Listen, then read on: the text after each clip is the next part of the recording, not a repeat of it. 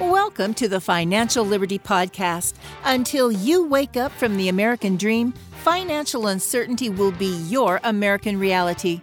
Join Sam Legaspi and Ko Tsukamoto and their guest as they explore how you can attain financial liberty by uncovering truths that have been kept secret for decades. Have you ever played a game and didn't know the rules? How can you ever win? Learn the rules to the game and in turn learn how to win. Now, on to the show. Hello and welcome to the Financial Liberty Project with Sam Legaspi and Ko Tsukamoto. Today we are talking about money. And uh, I'm just going to hand it over to the guys because they are rip and ready to go. Sam and Koz, good morning. How are you?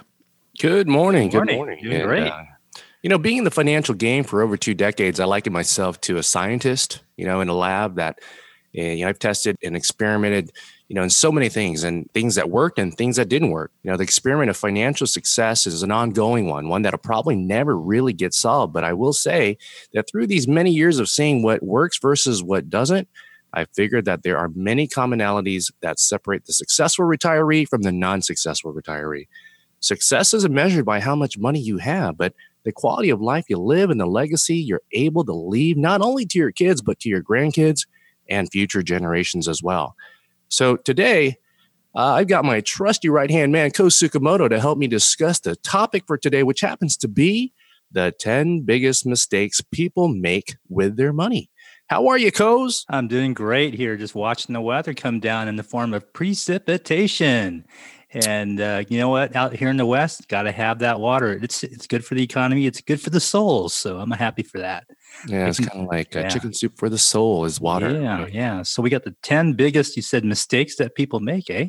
Yeah, yeah. Speaking like I'm from Canada today, eh? Yeah, yeah, yeah. I, that that should be me since I got a bunch of hockey players. But yeah, no, eh? about. So uh, you know, because the world constantly leaves these clues for us to find and decipher, and and oftentimes these clues will often be the keys to getting all the things in life that we've ever wanted. But sometimes we just don't see the clues, nor do we choose to see the clues. And the one thing I learned is, you know, I, I make a lot of mistakes and I learn from them, of course, but I'd rather learn from other people's mistakes, wouldn't you? Absolutely. You know, it's kind of an interesting thought because, um, you know, money in, in a lot of places is, is, a taboo subject. People will talk about money, but they won't talk often uh, honestly about money a typical example, right, Sam, is you go to the water cooler at work, right? Everyone there will brag about how much money they've made in their retirement assets or investments that they have.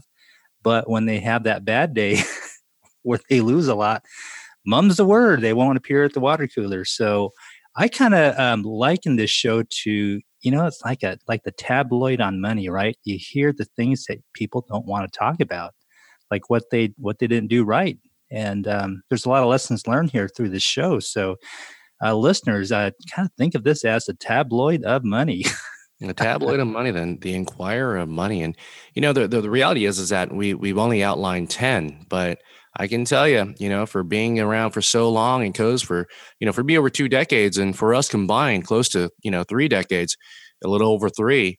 I got to tell you, I mean, we could probably create a list of 50 things that. Oh, absolutely you know and, and, and I think that list just keeps growing by the week. And it was hard you know it was really hard to actually create just 10 because i know we have limited time and and i wanted to go ahead and compress everything into this workshop uh, or to this podcast and and uh, you know with no further ado because our time is limited i figured we could try to get through the 10 because i'll tell you if if people know who you and i are we're going to elaborate on each and every single one of these. We're just not going to go ahead and define it and, de- and and say it and define it and move on to the next one. We're actually going to talk a little bit about it so, with no further ado, let's go ahead and start with number one. And I think this is a big one, Koz not saving enough money. You know, that seems to be one of the biggest things is that people, when they make that mistake, when the, they, they look back and they, they, uh, they're five, ten years down the road, they're well into retirement, they wish they probably stocked away a lot more money. And, you know, what I like to say about that is sometimes, you know, we run into people that, that say, you know, I wish I had half a million or you know, I got to get up to 600,000 or 750,000. And, and you and I, we always say that the end game being the, the amount of money you accumulate is a very important part to the equation, but it's not one of the most important parts, albeit very important. What's really important is what type of monthly cash flow do you need? Because once you figure out your monthly cash flow, then you can reverse engineer and figure out at what rate of return do you need to generate off of a certain amount to generate that monthly cash flow. So oftentimes we'll see people and we'll talk to them and we'll ask them the question so how would you what would you do different and a lot of times number one we have them say well you know I, I wish i saved a lot more money because you know we run into people that are in their mid 50s or in their early 60s and to be quite frank um, you know they're really behind the curve. You know it's it's a formation of habits. We brush our teeth every day. We hated having to do that when we were kids but our parents they told us that's what we just have to do there's no arguments there's no negotiations you just do it and if you don't then you get to go to the dentist and get a needle put in your gums well that's how life is and that's how saving money is if you don't create that habit um, of putting money away at, at a young age you're going to have that needle in your gums. It's just it's, it's going to be in your wallet instead. It's going to be a lot more painful. That's a really um, painful visual. My a needle in my gums. I remember that. Now it really stung. the needle in the gum trick. Yeah. Well, unfortunately, I had to learn that lesson more than one time. But um, you know, I mean, Sam, we just met um, a husband and wife uh, a few days ago. That um, you know, they're one one of the success stories. Very, you know, they're rare, but um, you know, they they weren't um, making a tremendous amount of income. They have a, a respectable uh, occupation, and they've done very, very well. They're um, you know mid 40s to mid 50s, depending on the spouse that you're you're talking about. But they've done a very good job of just putting money away. And so he made decisions like, um, you know, if he had to buy a tile saw, he wouldn't buy the uh, the high end one. He would buy one from a different store that he knew wasn't as high in quality, but only using the tile saw once or twice a year. He just, you know, he he thought about what you know what was the appropriate amount to spend on something and he did a bunch of tile work on his home saved on labor and he multiplied that sort of habit so many times and that allowed him to save money on an ongoing basis from the you know from his 20s and it was the same philosophy that his wife held and so today they're just a very you know a very successful couple and um, they can withstand any storm that's coming their way well, there's no question that being frugal is very, very, very important. And and uh, in, in speaking about that couple, I think I, I know who you're speaking of. If I'm not mistaken, one of them, I think it was the wife, kept a budget and was very religious about that budget. It was a monthly budget. It was a zero budget that they they had. If I'm not if I'm not mistaken, they started that budget when they got married 20 some odd years ago, uh, 29 years ago, I think it was and, and, and it's very important because it, it it showed me immediately that they are financially interested they're invested in their financial future because they wanted to know where each and every single penny and nickel went and uh, those type of individuals are you know in this economy in this society are pretty rare sadly enough because a lot of times you know what we're, we're given um, a, a, lecture or a workshop and we ask people who have a monthly budget in here by a show of hands and very rarely do we actually see any hands go up. And so it was really nice to see that because that told us right there at that particular moment that you know it's not necessarily going to be an uphill climb for us to help these individuals reach what whatever they wanted to go ahead and reach. And they they cared. They they genuinely cared about their hard-earned money. You can just see that. They they're good stewards. They have a good relationship with money. And it all began with savings. And so you know a lot this message falls on a lot of deaf ears. You know we can tell people until they're blue in the face that they need to save money and they're just not going to do it because they don't care. These people you know in contrast had a lot of care for not just their money but their family and where it was going to lead them and that was again you know almost 30 years ago that they made that decision right right so, anyway so let's move on. So after say, you know, after number one, not saving enough money, and and uh, these individuals wish they did save a lot more money. Uh, people in general, I should say. Number two is uh, one of the other biggest mistakes that people make is that they don't get out of debt soon enough. And I get it. You know, a lot of people get into debt uh, as soon as they get married. They they buy a home with one another. They have a car. They have two cars, and and they got to furnish a home. So they they run up debt, and they got kids. And to be quite honest with you, how society works nowadays, it's uh, sort of the norm to have debt. But what we've taught with you know to individuals is that having debt is not a good thing, and and we get a lot of individuals from time to time disagree with us and say debt is necessary and, and you've got to keep debt going. Leverage is good, borrow other people's money. But when it comes to retirement, you don't necessarily want to have to uh, work for another company. And what I mean by that is, is I, I was in a conversation not long ago and this person who worked for the aerospace industry uh, was asked, Hey, where do you work? And he also said, Well, he said, I, I not only work for the aerospace industry, but I work for Walmart, I work for Target, I work for Chevron Mobil. And we were all clueless, like, what in the world? I mean, you work for so many places? And he said, well, no, not really. It's just that I work to go ahead and pay off those cards. So essentially, he said that he was working for those places because he had to pay the credit card debt that he became, uh, amassed over a period of time. And so, you know, oftentimes because we see people and they make that big mistake, and it's really difficult to to be uh, thinking about retirement if you've got about 100 150 or 200 or even $50000 well, in accumulated that's a really interesting story sam because if you think about it another way to, to, to view that is out of a 40 hour work week how many hours would you like to work so that it's for yourself so you already know a big part of the week is working for the IRS and working for the state that taxes you. And so let's just say a third of your week goes to that or more. And now you, you're also paying sales tax and you're paying other taxes. Like in California, you know, every time you, you have to get gas, you're having to pay for um, additional taxes that's worse than other states. And, and so now you go into debt, as you were talking about. Now you're working for, you know, all the gas companies. You're working for um, the credit card companies, you're working for the department stores because you've got 15 credit cards. And so, how many hours are now you, are you left working for literally yourself and your family? Is it, you know, I wouldn't be surprised if there's a lot of Americans that are literally working maybe one to five hours a week. Yeah, probably yeah, would not right. be Maybe much. Not even stretch. that. I tell you, because what the average American actually spends more than what they make. Yeah. So they're probably working for all these companies, and and they're working for their kids, uh, you know, college, high school, but also their insurance, their their phone.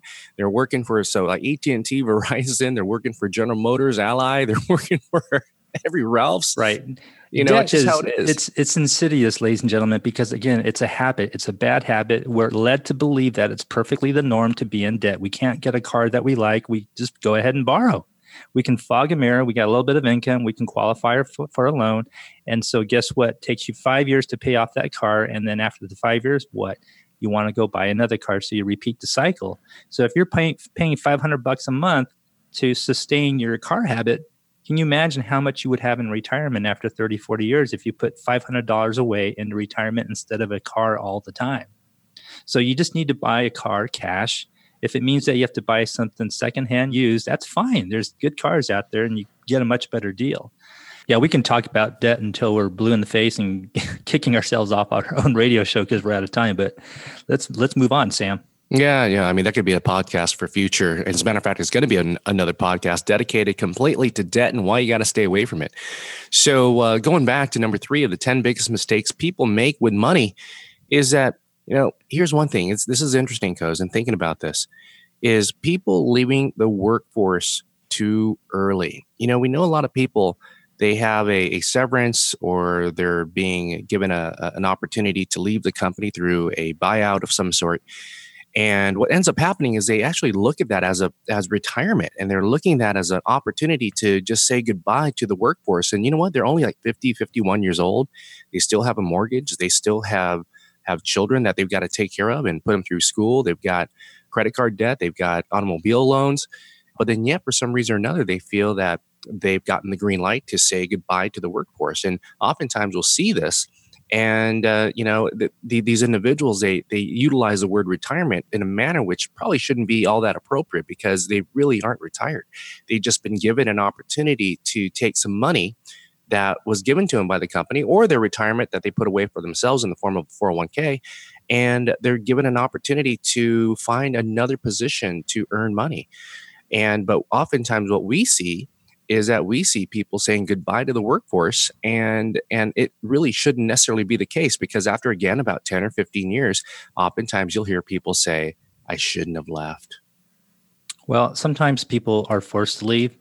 Whether that's the case or not the numbers tell you what you have to do. So if you don't have enough in retirement to justify not working, then you know it's pretty simple. Then you have to find another uh, job or start a business, anything to create income until you get your numbers to a point where you are satisfactorily uh, wealthy enough to let go of, of, of an income producing you know activity called a job or a business.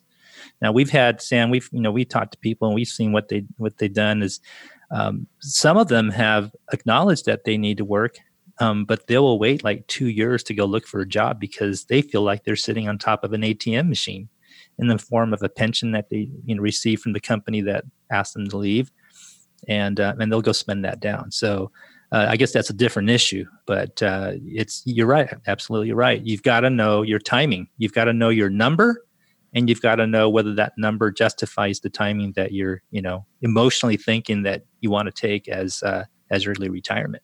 And you know, another thing that came up is, and it's been recently, is is that we've been encountering some people that have been told that their services are no longer needed at the company, and and, and a lot of individuals are very very upset with regards to that decision, even though financially they're in a position to leave that company. And and oftentimes, right, because we see people that are well into their 70s and and they're still working, and and that's great. That's actually awesome.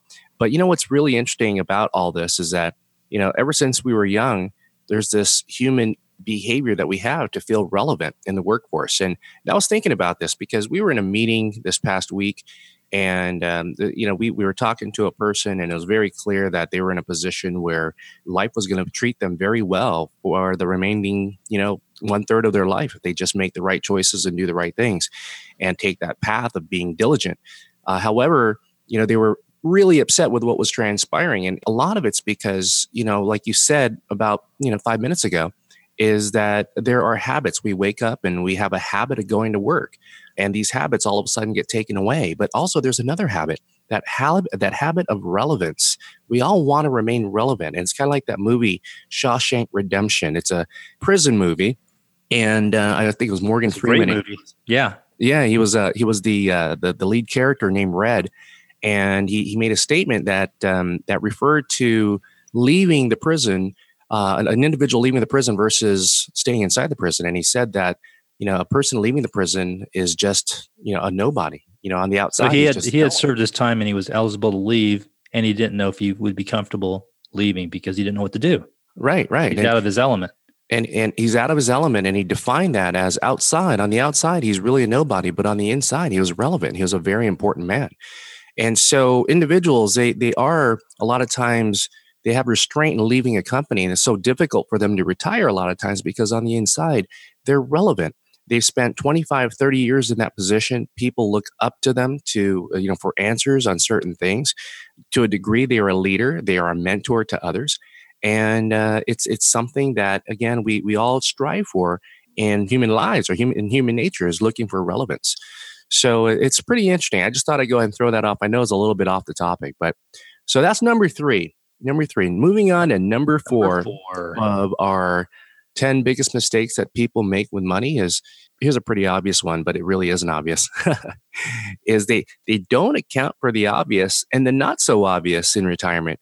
Meaning that a lot of people, when they say they need five thousand bucks to live off of, they don't understand that $5,000 net is really about seven or $7,500 gross. So they don't account for taxes, they don't necessarily account for inflation, and they don't account for medical costs going forward. Because you know this, you know this Koz is that the average person when they're retired um, and starting around 70s, they spend anywhere between 200 to 250,000 in out of pocket medical expenses. So if you don't have that in your portfolio right now, you're going to be mandated to go ahead and spend that at one particular point in your life, and you've got to get that going on. So a lot of people don't account for the obvious things that will be coming their way in retirement.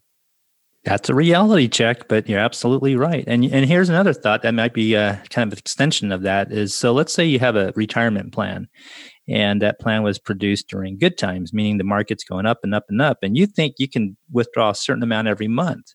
And then the economy changes, the market changes, and now you're going through a recession. The plan doesn't justify that you necessarily maintain the same pace of withdrawals. You may have to scale back. You may have to go into your budget and figure out where to cut some costs because times aren't so good. And so, you know, there needs to be a sense of reality. And, and it's a little bit um, disappointing to see sometimes people kind of like hang on to their emotional, you know, their their their dreams of living a certain lifestyle, no matter what happens. But the reality can be different, and you just have to be realistic. And you know what? So, it's okay to have that particular lifestyle if you plan for it. And that's the other part too, is that a lot of times what goes on is that we'll get individuals speaking to us going, Hey, you know what, Koz, can I have a meeting? He's like, All right, great, great. And you say, Well, hey, so give me, you know, tell me a little about yourself. And he's like, Well, the guy tells you, well, yeah, I'm going to be leaving my company after about 35 years. Oh, really? When are you going to do that? Because oh, I'm doing that tomorrow. It's like, okay. Or, or I've already done it. It's like, what are you going to do? Right. What are you going to do? It's going to be really difficult to, to really plan for something of that nature when, when he's only giving you 24 hours to plan the rest of his life. That's tough. Yeah. Longest vacation in the world is called retirement. And a lot of people get kicked off the cruise ship far too early because of poor planning or lack of thereof. Yeah. And sometimes they don't necessarily get kicked off. They actually take themselves off. They just don't know it. Yeah. They take a big swan dive off the edge of that boat. Yeah. Yeah. Yeah. And uh, it's not funny, but um, it, it happens far too often. No, sadly. it's just planning. That's all it is. It's just it's just planning. And and and and you know, when you move on to number five of our topic today, people wish they didn't spend crazily after their decision to retire. That's a big one because we know a lot of people, you know, friends, we know um, colleagues, we know a lot of individuals that would really like their 10 years back because they're thinking, shoot, I got that money 10 years ago and I really shouldn't have taken my entire family to Europe. And when they're talking about their entire family, they're talking about their their three kids plus their spouses and their grandchildren and they wish they didn't spend that 25 or 30,000 bucks to take off knowing that they only had about $400,000 to begin with. And remember cuz with number 4 they pull out 30,000 that meant they really had to pull out right. and again it's right. And eh, eh, it's a function again of what your number is so if you're sitting on you know a 100 million dollars you know, paying for a trip to Europe for all for the all family for the whole family and and and, and it costing fifty thousand dollars is not a big deal. But if you're not in that category, and let's say you only have a million dollars, uh, you know, doing that may you know you may want to raise your eyebrow, really question if that's the right decision. So again, it's a function of what your number is. And when I say number, I'm talking about your retirement nest egg. Right, right, right. Your retirement nesting, and we talk about this. One of the seven rules to financial success, financial liberty, is knowing your number. And if if you need fifty thousand or sixty thousand a year to live off of, and that equates to five thousand dollars a month before taxes, then you got to figure out what amount of money do you need to have in the account at what interest rate or what rate of return that will generate that amount of income for you and it would be sustainable. It needs to be sustainable. In other words, you can't say, well, I just need to, my $100,000 uh, and I need $60,000 every year and I have $100,000 saved. Uh, I need a 60% rate of return every single year in order for me to maintain my lifestyle. That's just not going to work. So it's got to be a sustainable rate and a sustainable type of income. So that that seems to be because we see it a lot of times, Koz, is that it's the lottery effect. A lot of times is that people retire and they have in their hands probably the largest check that they will ever receive in their entire life. And uh, as we know, it's the lottery effect. Typically, within two or three years, people win the lottery, they end up losing it all. And you know what we find a lot is that when people retire, they always want to have that one thing that they always wished they had. And we've seen it. We've seen people take lavish cruises, lavish travels, bought a BM, his and her BMW and Mercedes Benzes, and they wish they didn't do that 10 years down the road. Yeah, and that's nothing like buying expensive depreciable assets that require maintenance. But hey, that's just me. You know, I just wish we went back to the society of riding bikes. walking. and Walk walking. 20 miles to work through the snow. Oh, yeah, snow and rain. All right. So what's the next one, Sam? All right, drawing Social Security, and uh, you know, a lot of times, Koz is that sometimes we'll draw Social Security, or people will draw Social Security, but there's a there's some rules that they need to know. And again, we talked to a lot of people, and they say, "I wish I knew those rules, man." That's and what I love about government, Sam. They got so many rules, you know. And I think rules are set up so that we can trip on them and then get penalized, right? Isn't that how the government makes money? Hey, I'm not trying to be a skeptic here or anything or, or negative. It's just reality.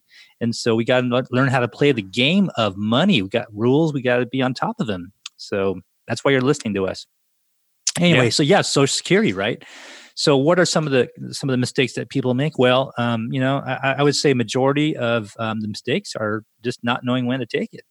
A lot of people don't realize that understanding you can take it at the earliest age of 62, it's going to be a discounted amount. Let's just say about 25 to 30 percent, depending on your own circumstances. But by delaying it, let's say until the full retirement age, which is typically between 66 and 67, depending on your birth year, you could, in a sense, guarantee.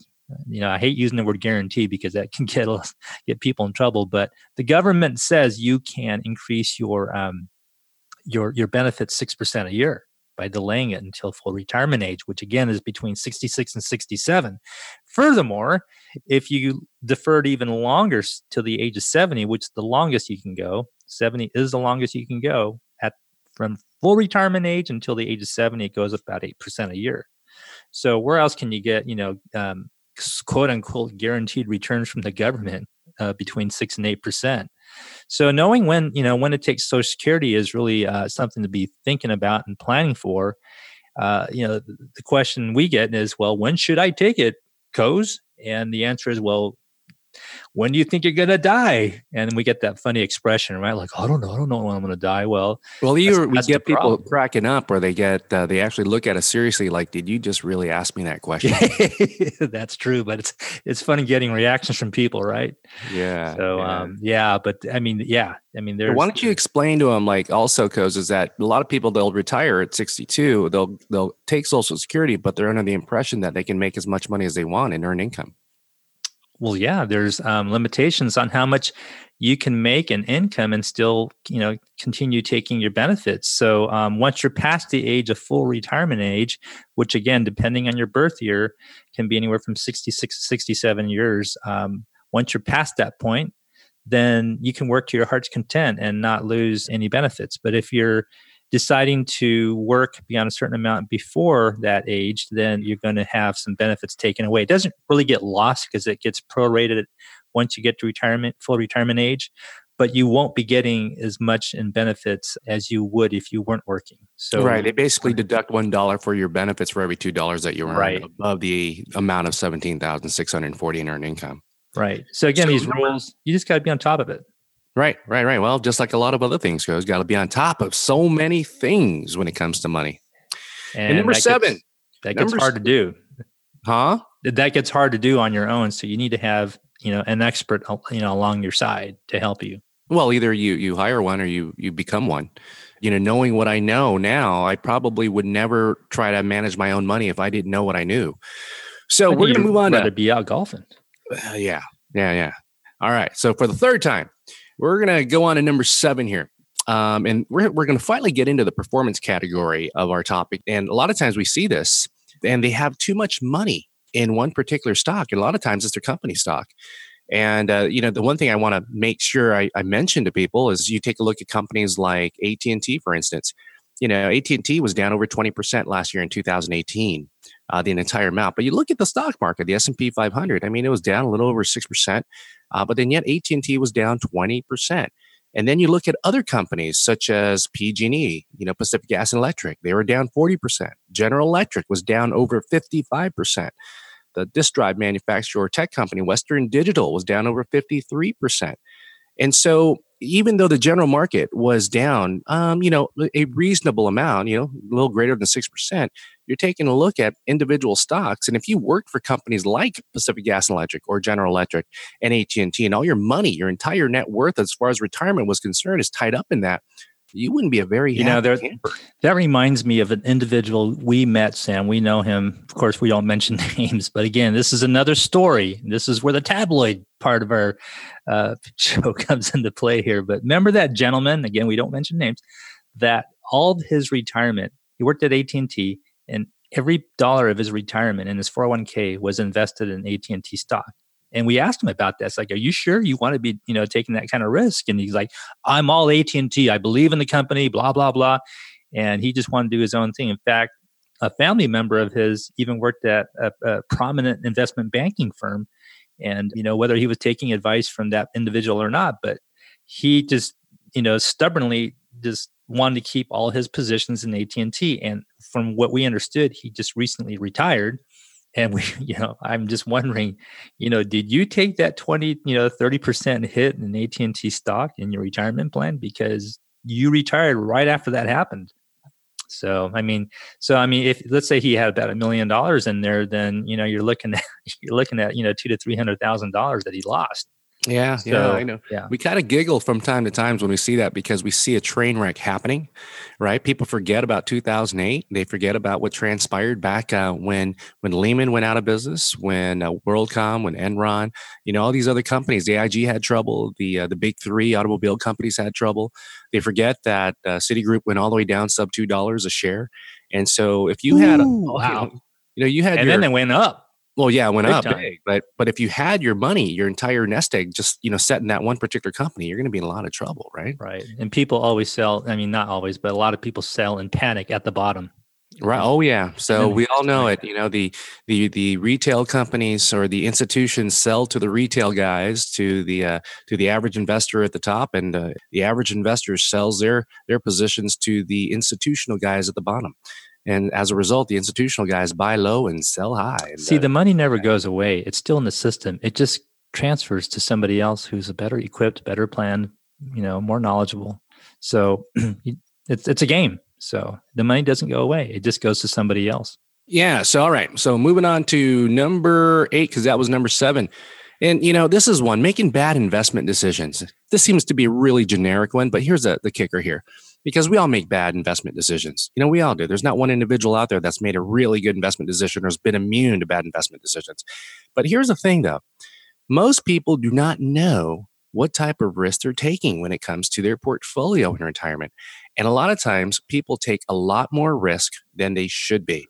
And it's one of these these areas where if they understood some of the metrics that were allowed to be utilized to measure their risk, they would be in a better position to understand where they sat when it came to their portfolio. And, and when I'm talking about these metrics, and we're going to have a show about this too, Koz, is when I'm talking about standard deviation, I'm talking about the Sharpe ratio, I'm talking about the alpha, the beta, the R squared, and how these pieces of information, when tied together, gives you an indication if your portfolio is optimized for risk and the return. Are you taking way too much risk? Uh, or are you taking way too much risk for the return you're receiving? Because we see Koz that that so many people, and we've heard this. Man, my buddy, he's making thirty five. Oh yeah, it's the, it's the money. water cooler conversation. Yeah, they're making thirty five percent on my on their money. Why is it we're only making twelve? And then, of course, you know, you you look at their portfolio because they've been so gracious enough to go ahead and provide their portfolio, and we kind of like whisper, going, "Hey, do we tell this guy that, that that he's taken almost one and a half times greater than the market risk to get that 35% Right. I mean, I mean, Yeah. ooh, this is pretty bad. But then Yeah. yet his counterpart is taking about 50% of the market risk and as a result is generating very good returns because in retirement you got to be able to manage that risk. Right. And and you, you know, you said it, you got to have the tools in place in order to be able to assess your risk. And what are those tools? Well, you know, we- again, it'd be another show, but you mentioned a few alpha, uh, standard deviation, Sharpe ratio. It's like if you're a cabinet builder, cabinet maker, trying to build a cabinet without a measuring tape, you know, you just can't do it. You'll build something, but it ain't going to be standing upright for very long. That's why I failed at building that thing. Uh-huh. Oh right. man, I used duct tape. Or it's like trying to golf without a rangefinder or having any indication No, how far well, you are hold the on. flag. That's my problem because I'm not a rangefinder who knows how many years. I know. Uh, let's go get one. Oh, or maybe it's golfing with just a putter the entire round. The funny thing is, I can have a rangefinder and my score's still the same. Yeah, yeah. No, my rangefinder. Hey, dude, what's my what's my yardage, man? Anyways, all right, let's go ahead and move on. We're down to the last two here, and the last two, number nine, I think we're at. You know, here's here's what's something really interesting, Koz, is that a lot of people, and I think we kind of touched upon it earlier, is that a lot of people like to hold on to their trophies in retirement, and and we know so many individuals, friends, colleagues, you know, customers, whatever it might be, that really enjoy holding on to that big trophy. Sometimes it's a car, sometimes it's, it's a typically a home, a nice Yeah. home. They, they they've got history. They've put the tile in themselves, and you know their kids grew up in it. But ladies and gentlemen, reality is, if it's just you and your spouse living in there, and you've got a three thousand square foot home, and you're spending most of your time trying to keep it clean, vacuuming, mopping, and this and that, maintenance, and it just goes on and on. Plus, you've got possibly a mortgage payment that's still what it was 20 years ago. You know, you're you're paying three, four thousand dollars a month on it. It's insanity. I mean, it's, it's insanity.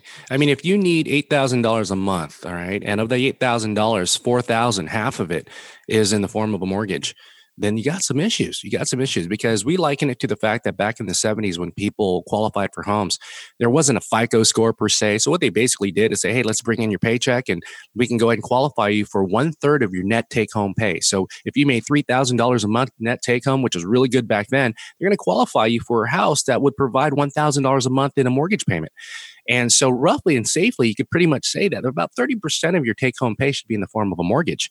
And a lot of times, you'll see individuals, they are spending their take home check or their distributions from their retirement account, and a half, if not more than half of it, a lot of times goes straight into the mortgage. And that's just not a very good solution or a very good formula.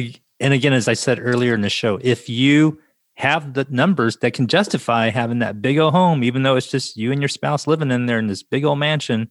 That's fine as long as your numbers can justify it. But a large majority of Americans are not in that boat. So, you know, it's um, yeah, you got to figure out what does make sense to hang on to in terms of a trophy. The trophy that I keep, Sam, is the one that I won in martial arts. I remember that it's, one. It's free. I didn't have to pay for it. It just collects dust. But you know, everyone likes to brag a little bit, right? Well, I like to brag hey, about winning this tournament when I was in martial arts. Was that the picture that there's 10 kids and I was like, now which one's you? Because I couldn't tell. what do you mean? Why? Because we all had dorky looking haircuts.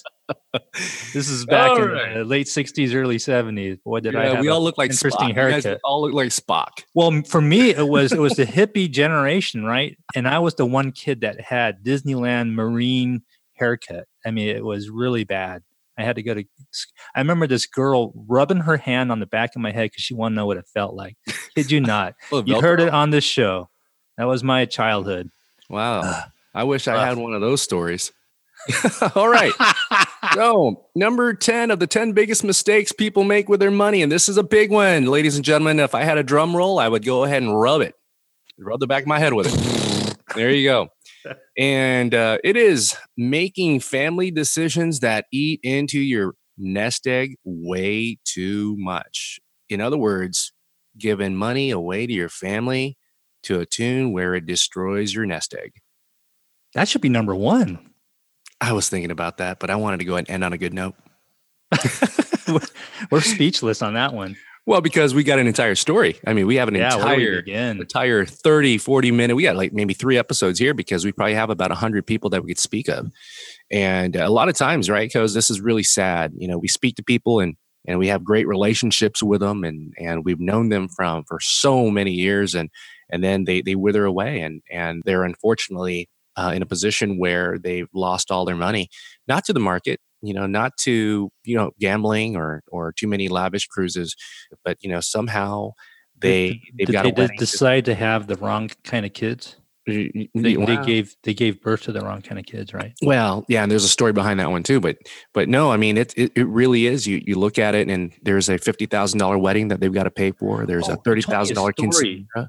There's you a story behind that, right? Story. You went to the hockey rink recently, right? And some dude was wearing a wedding ring. Oh like- yeah, yeah, yeah. So okay, yeah, all right. You wanted me to go there. I thought, okay, I got to be really careful. But yeah, okay. I was at the hockey rink, and there's a guy there I know, and he, and I go, hey, dude, you're wearing your your wedding ring on the wrong finger because he had it on his right finger, and he goes, well, because I married the wrong woman. I was like, know, okay. okay, so half the people listening right now are getting mad at us because we're clowning on this guy, right? But it happens the other way too. Okay, so yeah, I've yeah. heard. In fact, I hear more jokes like that from the other, the others, the other, oh, the other side, right? Oh, it's hilarious. All right, well, well, go team, man, and and so here's here's the thing. We're going to end off here, and and and number ten oftentimes should be number one, and, and in no particular order is this really you know from worst to best or best to worst or worst to worstest. Uh, but basically, we've seen individuals make significantly bad decisions when it comes to uh, their family and, and, and giving their money uh, to their family to a point where it decimates their retirement. And it's something that people got to watch out for. And I will tell you, there's 10 items here. And that could mean potentially that you've got to stay tuned because we're going to identify and go over each item in each and one of our podcasts. Uh, it, we could combine them or we can just talk about one. But I can tell you, right, Koz, is that there's 10 podcasts here, there's 10 shows here because it's so important, if not more, talk about tabloid. That'd be the one. But um, I what mean, the wrong, the wrong, the wrong, you know, wrong ring one? Just no, just just you know, relationships are always interesting. So um, your spouse has everything to do with how successful your retirement is going to be, how happy your life is going to be, obviously, right? Or how unhappy things can be. But, you know, I mean, Sam, you and I, we've been through a lot of challenges in that side of things. And so I think we're, we're qualified and we're eligible to talk about it. But here's the thing if you're not equally yoked in all the, you know, possible manners, whether it's spiritual, financial, um, values, you know, children, child rearing, uh, family. You know, I mean, there's everything. If, if you're not equally yoked, it's going to be hard.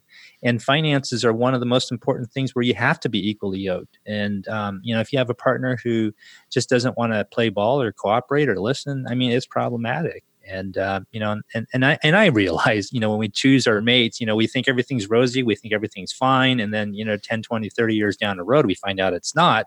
But there's a cost that goes with that, and it's I would say destructive to a retirement because you got you, you got attorneys that are very happy to take the case and they'll take a retainer and then they'll start charging you over and over and pretty soon you're fifty thousand dollars, a hundred thousand dollars, a million dollars into legal fees just to get away from this spouse that you no longer get along with. Now we can't control the kids that we have, but that's a whole other problem, right? There's a lot of guilt trips going on. Guilt destroys retirements and we see you know we see people doing things for their kids that they have no no business trying to afford doing and uh, yet it, it happens because i don't know maybe it's peer pressure maybe it's trying to keep up with the joneses and um, or just feeling guilt that you know you screwed up as a parent when they were kids and you're trying to make up for it with money now but anything that leads to a destructive retirement you know, in the end, what are you going to do? You know, you're going to live on the streets, and that's what's happening. There's such a huge homeless issue. You know, we're hearing about it in LA. I'm not, you know, I, I haven't researched it. I don't know if these people that are on the streets um, have failed retirements, but um, you know, uh, there's probably a, a, study that needs to be there. But you know, the thing is, what are you, what are you going to do when you run out of your last dollar and you're still in your 60s or 70s or 80s? Where are you going to go live? Well, I think everyone's going to live with you, Koz I do have a few rooms, but no, you say something really, world. really, really important, and uh, you know we're going to end on that note because I will tell you, you know, last the last note on that note is, you know, we discuss with our, our kids on a regular basis. Times are a little bit different. Is that uh, young adults are meeting nowadays, and they're meeting at places. They're looking to get married, and unlike yours and my generation, Koz where uh, we didn't have debt when we got married you know, you and I didn't have debt. Your significant other didn't have debt. Your wife to be didn't have debt. Today, you could graduate and you can meet a person, and before you know it, not only do you have debt, but that person has debt to the tune of about a half a million combined. And both of you got a mortgage payment, and you guys are just in your middle middle twenties. So it's a different story, and it actually is a different podcast. So. Um, we're going to go ahead and top it off here. And you're listening to Sam and Koz uh, and on the Liberty, uh, the, the Financial Liberty podcast. And uh, once again, thank you very much for allowing us to enter your home and entertain you with financial information. Ciao. Well, ciao it is, Koz. I appreciate that. And uh, Sam, both of you guys, fantastic job. This was uh, very informative, a little dark, maybe, uh, but uh, truth right? I mean, that's the bottom line that this is truth and people need to hear it. So I appreciate that. And I want to thank the audience for listening today. Thank you for listening to the Financial Liberty Project podcast with Sam Legaspi and Koz Tsukamoto. If you have not subscribed to the podcast yet, please click the subscribe now button below. This way, when Sam and Koz come out with a new podcast, it'll show up directly on your listening device. This will make it much easier to share these podcasts with your friends and family. And as you were listening to this today, did you did you picture anybody in your mind that needed to hear any of these 10 items, maybe they're struggling with or they're doing wrong, and they're certainly not going to want to hear it from you. But share the podcast. Maybe they'll hear the voice of reason with Sam and Koz. Again, thanks for listening today. For everyone at the Financial Liberty Project, this is Eric Johnson reminding you to live your best day every day. And we'll see you next time. It's that time again where the call of the open road makes its way. We hope good fortune finds you on your own personal road. And until next time, we thank you for listening to the Financial Liberty Podcast. Click the subscribe button below to be notified when new episodes become available.